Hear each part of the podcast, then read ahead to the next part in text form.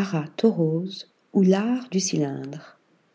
Dès 2016, cet artiste arméno-américain a suscité l'intérêt des critiques pour ses créations à mi-chemin entre le mobilier pur et l'œuvre d'art. Son objectif? Réinterpréter des formes solides rectilignes avec une forme curviligne et fluide. Comme l'explique Aratorose, j'utilise la largeur de ma cuisse comme base pour les cylindres afin d'humaniser la nature abstraite de l'œuvre.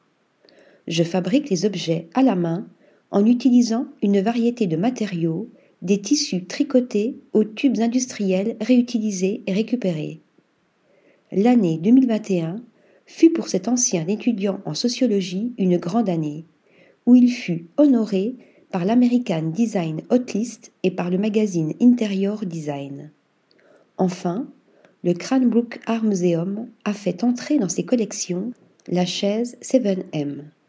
La faute aux étonnantes créations du designer qui ont comme point commun cette forme cylindrique hypnotisante. Article rédigé par Lisa Agostini.